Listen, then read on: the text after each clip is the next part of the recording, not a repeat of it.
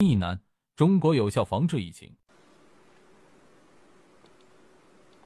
我们有这样一句话：有的年代注定在历史中要留下深刻印痕。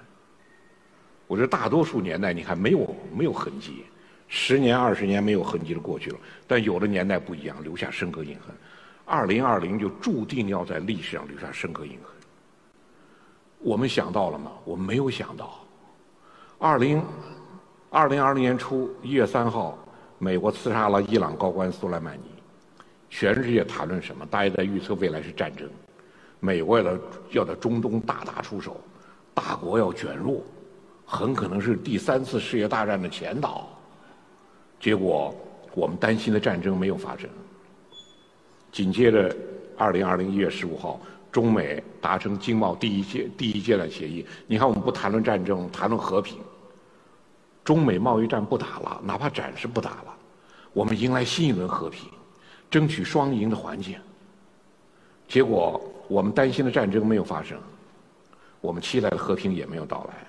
来了一个不速之客，他来了，COVID-19，他来了，首先在武汉大规模爆发。当然，我们现在有效的防治了。那么到今天为止，全球确诊超过六千五百万，死亡超过一百五十万。我们谁想到有这种局面了？我们谁也没想到。历史就是这样的，重大危机往往成为历史的转折点。我们就这样猝不及防的来到了二零二零，不仅中国，而且世界一个历史的转折点。我觉得我们回顾一下。以前我们是怎么经过历史转折点的？我们也是不经意的时候来到历史转折点的。二零二零新冠病毒，全世界的国际关系、国家之间关系、人与人之间的关系都在发生巨大的改变。那么我们在二零二零年以前有一次，我们能回顾起来，二零零一年九幺幺事件，我们也是猝不及防的来到了新世纪的门槛的一个重大的转变。九幺幺事件，那就是一个重大转变。我觉得我们都没有注意到，真正推动历史前进的，并不是我们所设想的政治家、军事家，或者是战略学家、经济学家，是什么？一些名不见经传的人物，一些年轻人。发动九幺幺事变的首领阿塔，是阿联酋护照的埃及人，二十五岁。带了一批人执行九幺幺事件，这一批人全部是阿拉伯富商的子弟，家里律师、警长、酋长、富商或者是行政官员，全是这些良好的家庭环境，受了良好的西方教育，然后最后采取最极端的反西方的方式。阿塔作为这个十九人行动小组的首领，制造了撞击世贸大大大楼南塔北塔。阿塔是首领，第一次撞击他承担，就是 A A 幺幺波音七六七第一次撞击他承担，他不是说我是首领你们去撞，他第一个去撞。第二个撞击者阿尔谢伊，也是波音七六七完成第二次撞击，两次撞击非常猛烈，阿塔完成了第一次撞击。第一次撞击，因为虽然是曼哈顿世贸大厦两栋大楼，但在空中寻找地标还是挺费劲。所以阿塔的第一架飞机波音七六七，它很费劲的寻找这个楼在什么位置，找着楼的位置在加速的时候速度有点儿，撞击速度并不是很大，大约每小时四百到五百公里速度撞上去，撞在了大约九十层的位置。第一次撞击完成之后。浓烟滚滚，就非常明显的标记。第二架飞机阿尔谢伊飞过来的时候，以每小时七百公里速度撞上去，撞在七十层。第二次撞击极其猛烈，结果第二栋被撞的大楼比第一幢大楼晚撞半个小时，但它早塌半个小时。第二次撞击极其猛烈。后来中央情报局的查这两个人，阿塔，德国汉堡科技大学建筑学专业的学生。中央情报局、联邦调查局到德国汉堡科技大学去调查，阿塔的导师感到非常吃惊。他怎么可能？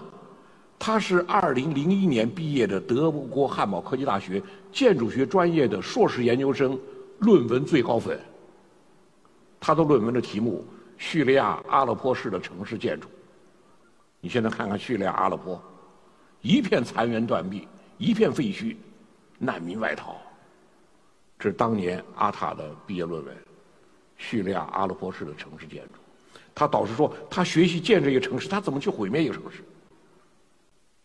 二谢伊在美国佛罗里达航校学飞行驾驶。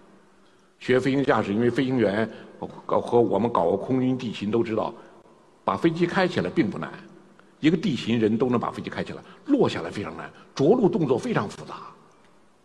机场跑道就两千米、三千米，你在有效时间内、很短时间内完成一系列动作，才能准确落地。所以很多人能把飞机飞起来，但只有很少人能把飞机落下来。所以学习着陆是飞行学习的关键课程。阿尔谢伊学关键课程。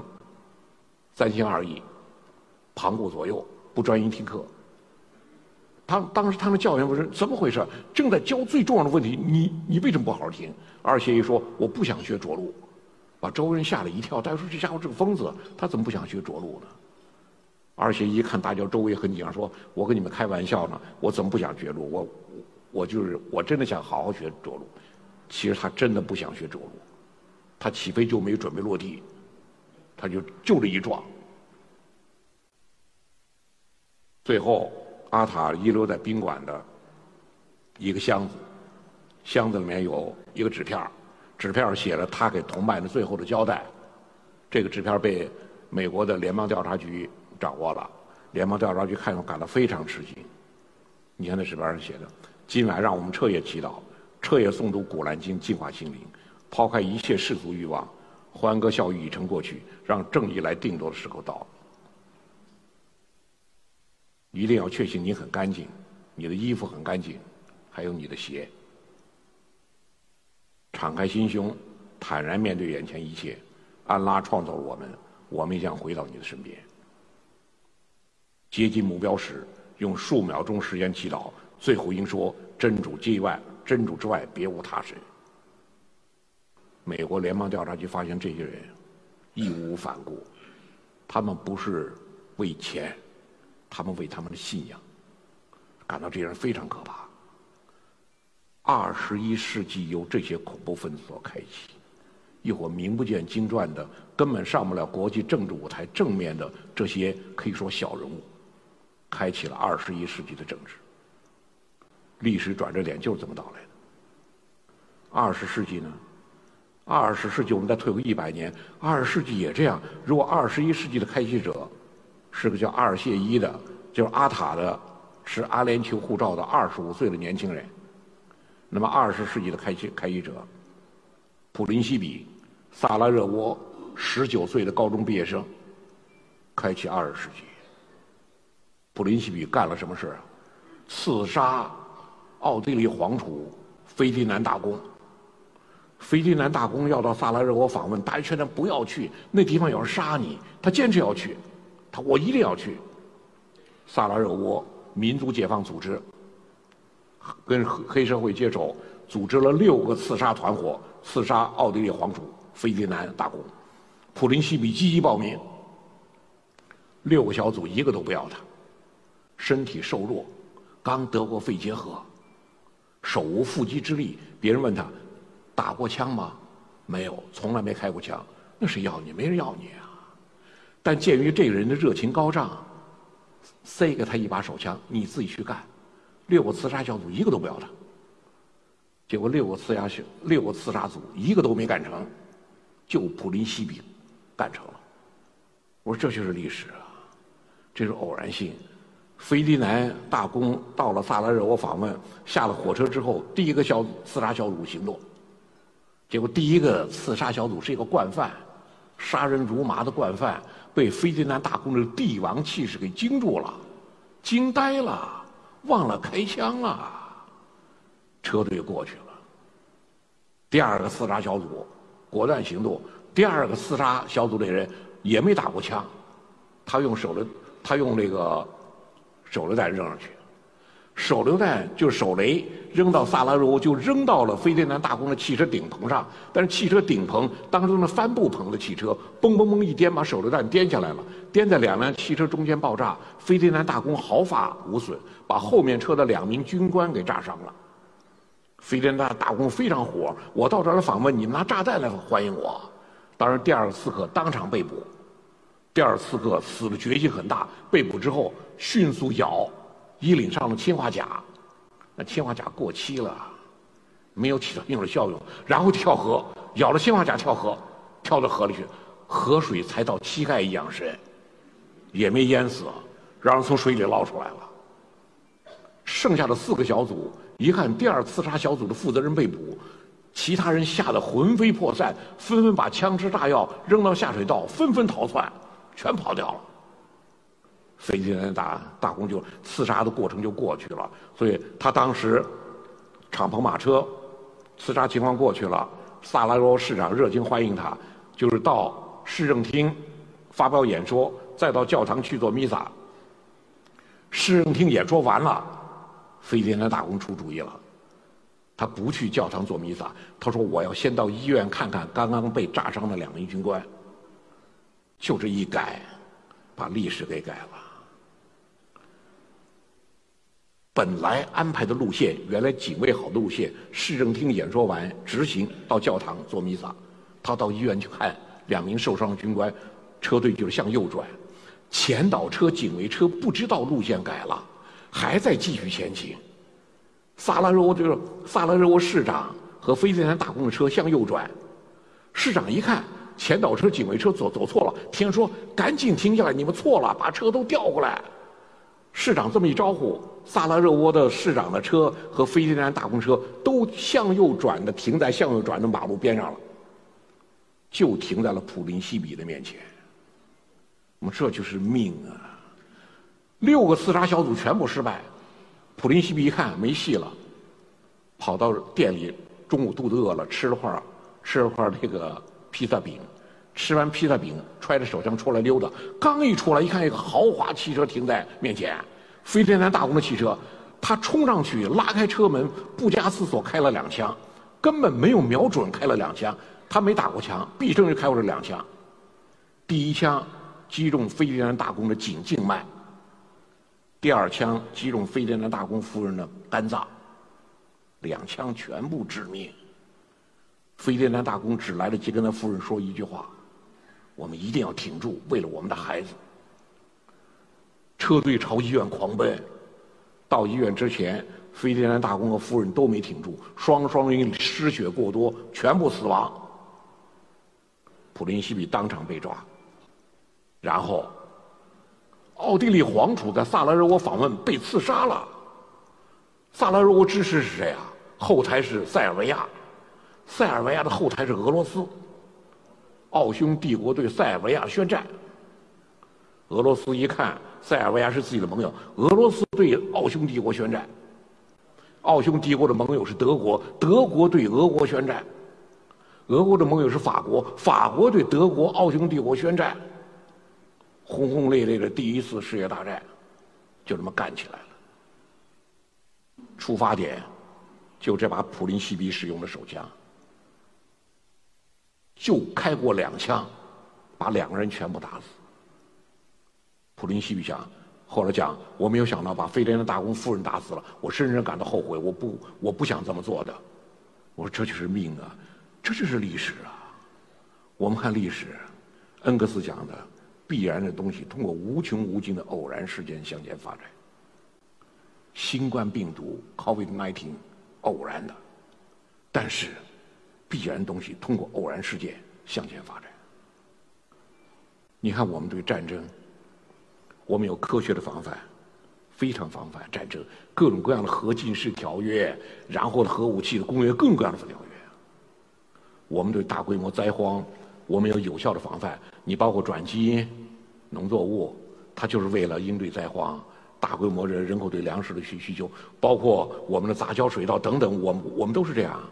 就是灾荒，即便解决了，战争也防治了，但是我们小看了这个瘟疫，我们小看了。其实瘟疫在人类历史上多次给我们造成困境，我们以为凭我们今天科学技术，凭抗菌素，凭各种各样的检查设备，我们把它战胜。它来了，你还没战胜它。过去人类在它面前有屡屡失败。天花导致玛雅文明消失，一种文明被病毒给摧摧毁了。霍乱促使罗马帝国衰败。历史上教教训举比比皆是。鼠疫改变欧洲发展方向。鼠疫急的使欧洲两千多万人死亡，极大的削弱了教会皇室的权利。然后文艺复兴发生，然后新大陆发现，然后蒸汽机发明，然后轰轰烈烈的资本主义开始，工业化革命开始。班斩伤寒令拿破仑法兰西第一帝国坍塌。拿破仑进攻莫斯科的大军四十万大军，到莫斯科城下就剩十万，三十万人全部感染斑疹伤寒。一八一二进攻莫斯科失败，一八一四法兰西第一帝帝国轰然倒塌。西班牙流感促使第一次世界大战最终收场。我说，你看，这是全球这种经历。西班牙流感从哪儿发生的？今天西班牙气得要命，什么西班牙流感啊？就跟就跟美国人说武汉病毒一样，西班牙流感哪儿发生的？是美国堪萨斯州起源，就是今天美国国务卿蓬佩奥的老家堪萨斯州。你看蓬佩奥今天甩锅这个，明天说那个。我说你看你自己那州，当年西班牙流感发源地，因为当年美军参加第一次世界大战，蓬佩奥的家乡。堪萨斯州就美国新兵的训练营地，新兵都在那训练。一个养牲口的新兵进入兵营，这个西班牙流感是从大牲口上带来的，在兵营里传染了西班牙流感。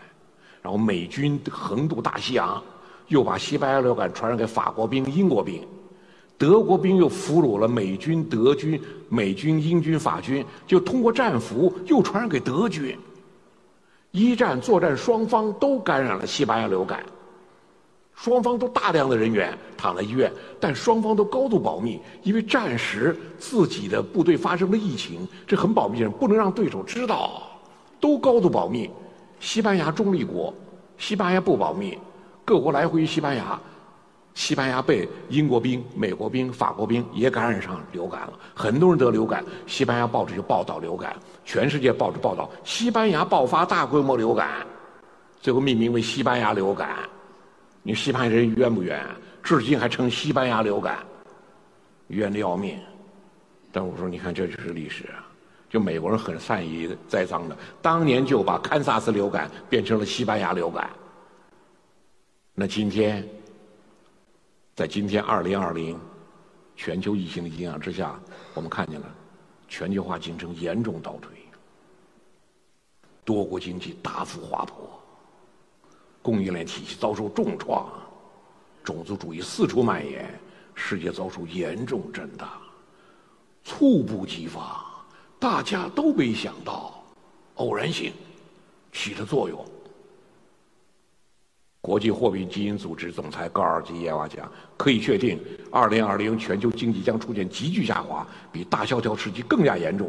全球将有一百七十国家出现人均收入负增长。”高尔基耶娃后来调整了，一百九十个国家人均收入负增长。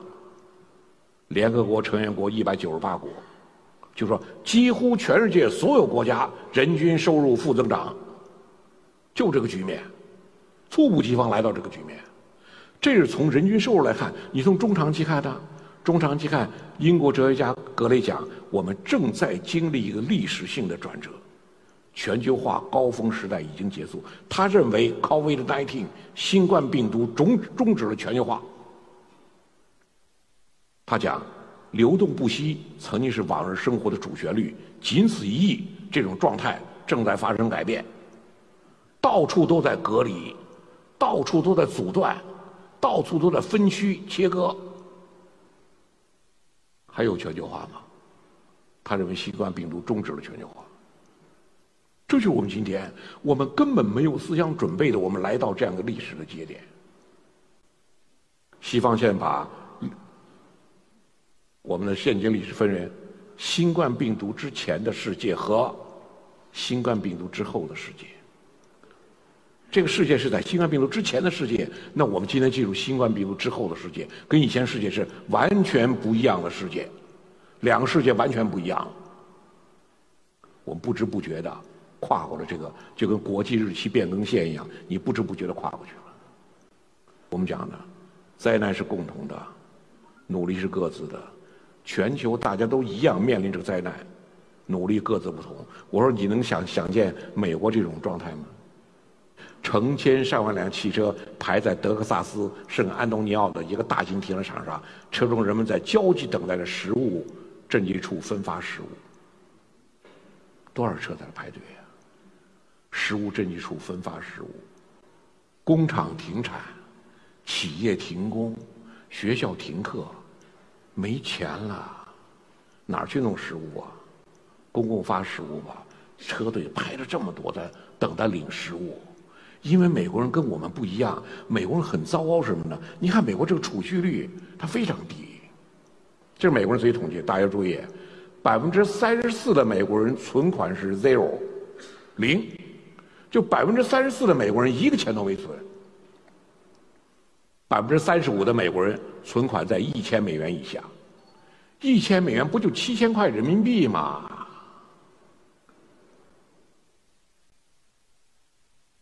还有百分之十一的美国人存款在五千美元以下，五千美元，五七三十五，三万五千块钱。你说我们今天要说你的存款就三万五千块钱，大家觉得那叫存款吗？那可能就是你手机里那个移动支付那钱，那不能叫存款。美国就这样，你三个指标一画，百分之八十的美国人存款在三万五千人民币以下，不算美元，算人民币。百分之六十九的美国人存款在七千块人民币以下，百分之三十四的美国人一个存款都没有。美国都领周薪的，两周薪，你这工作一停，周薪领不了，我没钱啊。你像咱们怎么存折里有点东西，手机里、存折里、移动支付都能说，他就没钱，你怎么办？你不发现金，不发实物，就没有办法。所以你从这社会来看，就面临冲击的这力量。中国社会这个抗冲击、抗压力量比他要强多了。如果我们是这种状态进入武汉封城，那我们就太糟糕了。我们这都有储蓄，你都有积蓄，中国人随时都在应应都在应变，都在应急。你这种意识啊，美国人没有这种意识。你看美国现在确诊一千四百五十万。死亡超过二十八万了。我们新冠病毒总共死亡人数不到四千九百人。我们当时武汉疫情闹着闹得全国天翻地覆，大家舆论场，你看微博、微信，都把我会场顶盖子都要揭翻，吵成那样。我们总共死了不到五千人，他死亡超过二十八万。特朗普讲，我们一定要把死亡人数控在十万以内。当时把我吓了一跳，我说控在控在十万以内吗？他就这样，现在控制不住了。现在加州伯克利预测，到明年美国总统大选就职之后，一月二十号，死亡人数超过四十万，还在不断的死亡。美国失业人数超过四千万，意味着五分之一的美国人失去工作。你可以想见对他社会的冲击。灾难是共同的，应对是各自的。你有什么招使什么招。你看美国使什么招了？特朗普气得要命，这帮媒体整天给我捣乱。美国的《纽约时报》头版排版，美国失业人人数。特朗普说：“你这排版方式对我最大的污蔑。”《纽约时报》讲：“我只以这种排版方式才能彰显现在失业率的急剧下滑。原来失业率就小幅震荡，现在一下跌到谷底，所以只有开通栏。”全开了通栏，才能显示出今天的失业率。特朗普气得要命，你这种排版方式对我极大的污蔑。纽约时报这只能这么排版。因为美国今天面临局面。五月二十六号起自明尼苏达延伸至美国众多城市的抗议活动，仅仅死了黑人弗洛伊德吗？美国人规定了种族抗议一般的不超过二十天，延续到今天都没停止啊！多个城市的骚乱。拉倒华盛顿的雕像，拉倒杰弗逊的雕像，拉倒南军司令罗伯特里的雕像，拉倒北军司令格兰特的雕像。别人说一场美美式文化大革命正在发生。特朗普气急败坏，那就是甩锅啊，甩锅中国。后来纽约州州长讲，美国传播是从欧洲来的，甩锅欧洲，甩锅世卫，世卫组织被中国收买了，净说中国人好话，然后抢医医学用品，抢封国门，抢印钞票，无所不用其极。我说，你看这是美国怎么应对的？他全怪别人，他没有什么主动应对措施，连口罩他都不戴。他就是怪别人，都是别人给我惹的祸。美国就全全世界全球发行量最大的《时代周刊》，历史上两次使用黑色封面，一次，二零零一年九幺幺事件，第二次，二零二零年九月十号，美国死亡人数突破二十万，里面二十万这个字体。全部是用死亡人数的姓名所组成的字体，死亡人数超过二十万，我们能设想吗？我说中国如果在美国这个境地，你看美国政府真能扛啊，二十万还在那硬扛着呢。《时代周刊》的封面文章讲，这是一场多层面、跨党派的失败。我们不信任媒体、科学家和专业知识，我们对待个性的文化态度，我们衡量生命的方式。这些因素结合在一起，导致了可怕的疫情应对方式暴露出政府承诺和现实之间系统性的鸿沟和分裂，暴露出政府承诺和现实之间系统性的鸿沟分裂。我们原来有多少人设想，说新冠疫情发生在中国了，如果发生在美国，发生在欧洲，他们就不会这样，他们没有官僚主义。他们信息透明，他们以人为本，人权至上，我们把它理想化了。紧接着，果然都发生了，发生在美国了，发生在欧洲了。他们的应对怎么样？一塌糊涂啊！你这比较这比较看，明年新总统就职时，美国死亡人数超过四十万。你看特朗普，没有他的事儿，全是别人的错，中国的错，欧洲的错，世卫的错。都是别人的错。美国一网友调侃他，说特朗普整天说中国病毒，中国病毒，终于在中国国庆日这一天，特朗普被人感染了，住到医院去了，整天吵吵中国病毒，他终于感染了。感染之后，当然我们没有想到他还是美国举全国之力救他，六七天之后出来了，然后他的女儿伊万卡发了微博。在叫推特，在推特上发了，就是特朗普在病中依然日理万机，在医院里批阅公文也没闲着，还在带病工作。当然后来说伊万卡可能是美国首个女总统，我我觉得她可能不一定当得上。我说你这个推特上发这种假照片，你就很难很难当上总统了，你就。这照片当然不是假照片，但你说明是假的。什么在医院里兼职工作？什么兼职工作？美国网友呢？现在高清照片加以放大，把照片一放来一看，就张白纸啊，在白纸上写自己的名字，这叫批阅公文吗？上面什么也没有，这叫日理万机。我说你看，特朗普就说，别人讲特朗普把假话讲的特别连贯，拜登把真话讲的磕磕巴巴。我这是美国今天的现状。我说。他的父亲把假话讲得如此连贯，他的女儿怎么也参与了制作这假照片的行列？这是日理万机吗？这叫治理的比较。美国前副国务卿坎贝尔，坎贝尔这回说，在拜登的班子里又要出任重职了，重要的职务。原来，奥巴马政府的副国务卿坎贝尔就讲，作为超级大国。美国靠的不仅仅是财富和实力，更靠它绝无仅有的三大法宝：第一，国内有条不紊和卓有成效的治理；第二，能够为世界各国提供公共物品；第三，引领各国应对危机的能力和意愿。我觉得这三条，我们今天对照一下，这是在说美国吗？这在说中国呀，你说谁呢？这是啊。所以坎贝尔也讲了，坎贝尔说，美国正在经历对自己优势的再次考核，目前的成绩是不及格。如果美国真的丢掉自己的三大法宝，取而代之的将是中国。如果他说 if，其实中国正在去，中国正在国内有条不紊和卓有成效的治理，正在成为世界各正在给世界各国提供公共物品，而正在引领各国应对危机的能力和意愿，有这能力也有这意愿。你看中美之间的应对出现巨大反差。当然，我们是闭卷考试，尤其是城市武汉。我说英雄的城市武汉，我们是闭卷考试，我们没有发生过这么大规模的整个城市的感染。我们闭卷考试答得非常好，他们都在我们后面，他们是开卷考试，他们比着武汉的做法，比着中国的做法，他们就能够有效的防治。不要走，我们没走过弯路吗？我们也走过弯路。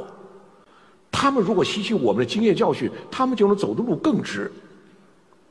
结果我们闭卷考试答得不错。你看他们开卷考试答得稀里哗啦，他都不爱学，我们就不不比照我我们经验去做去。我说武汉一月二十三日武汉封城，人类历史上最大的隔离事件，在此之前人类历史上没有过一个把一个千万级的人口封城，没有过的，这人类历史上最大的隔离事件。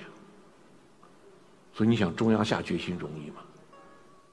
从一二零一九年十二月底，武汉发生疫情，到封城不到一个月，这种决心完成了人类历史上最大的隔离。这种决心，那旁观者清。今天你觉得早应该封城，再早封就好了，那决心好下吗？春节之前，武汉九省通衢的地方，水路的水路陆路十字路口交叉。来回多少人呐？你武汉封城，多大的决心！而且封城前期准备好了没有？没有准备好。武汉封城，决心下了。武汉人民当时承受巨大的牺牲，做出了突出的贡献。武汉封城，被西方的科学杂志评价为中国在爆发最初五十天内的传播控制调查，因武汉封城。这个《Science》这个杂志报道，中国有效的让感染者总数减少了百分之九十六，对遏制疫情作用极其重大。你看，这科学杂志对中国的评价。武汉封城的状，事后看出重大意义，当时下决心，多么难呐，太难了，没有做好准备，各种隔离物资的储备都没来得及，医疗资源储备都没来得及。武汉封城，先封了再说，先封了不要向各地扩散，然后国家回过身来，再开始对武汉做大规模的支援。五万多医护人员，军队五千多医护人员，从来自全国各地，方舱医院的建设全部开始。世卫组织总干事谭德赛讲了一话：“我一生中从未见过如此动员。”特朗普七天门谭德赛被中国人收买了，世卫组织专门讲中国人好话。谭德赛讲：“我一生之中从未见过如此的动员，中国人的动员。这种动员，首先把个千万级人口封掉了，然后不要向全国扩散，然后全国反过来合力援助他。火神山医院十天一个火神山，这种进度，我说。”中国在抗击新冠疫情中，之所以能够在短时间内取得巨大优势，不仅源于全国统一行动的制度优势，也因为各类物资的产能相对充裕的经济优势。我们在此之前，改革开放四十年，我们所积累的这种产业优势、经济优势发挥巨大作用。然后就是中国共产党的组织动员能力。你看这个社区。社区的组织，武汉当时多少人免费载医，医护人员上下班，社区的送蔬菜、送瓜果、送副食品，这些人，就是毛泽东讲的话，战争的伟力之最深厚的根源存在于民众之中，绝不仅是被动的等抗击疫情，主动的联合起来、团结起来，相互支援、相互支撑，给我们非常大的提示。我在深圳的原来一个朋友夏医生，主动奔赴武汉，当时我感到武汉封城的当天，一月二十三号封城了，他给我发个信息。他说：“金教授，你得帮帮我忙，我正在去武汉。”我说：“你怎么到武汉去啊？”儿子开车带着到武汉。他说：“我一定要去，我能使上劲儿。”夏医生学西医七年，后来转中医，天天晚上看《黄帝内经》，看到凌晨两点三点，他钻得非常深。他说：“终于到用我的时候了。”别人从武汉往外跑，他让儿子开车带他到武武汉往里进。他说我我到武汉去出力去。他说金教授，你帮我介绍一下。后来我我当时给他就给他最初介绍了，就通过我们公安厅的曾厅长曾曾新厅长曾新厅长后来介绍，刚开始还没有成功，因为说后后来这个呃卫健委的组织说夏昌顺医生的名单不在国家中医医生的名单之上，不接受他。后来我又转托中部战区，中部战区我们的战略支援部队，就是我们的后后勤保障部队来了，中部战区的医院介绍给，就是后勤保障部队的政委徐政委跟我很熟，徐政委现在当了火箭军的政委了。我今儿我说夏医生是非常好的人，中部战区医院接受他，他在中部战区医院大打出手，他那防疫汤大家喝了以后效果非常好。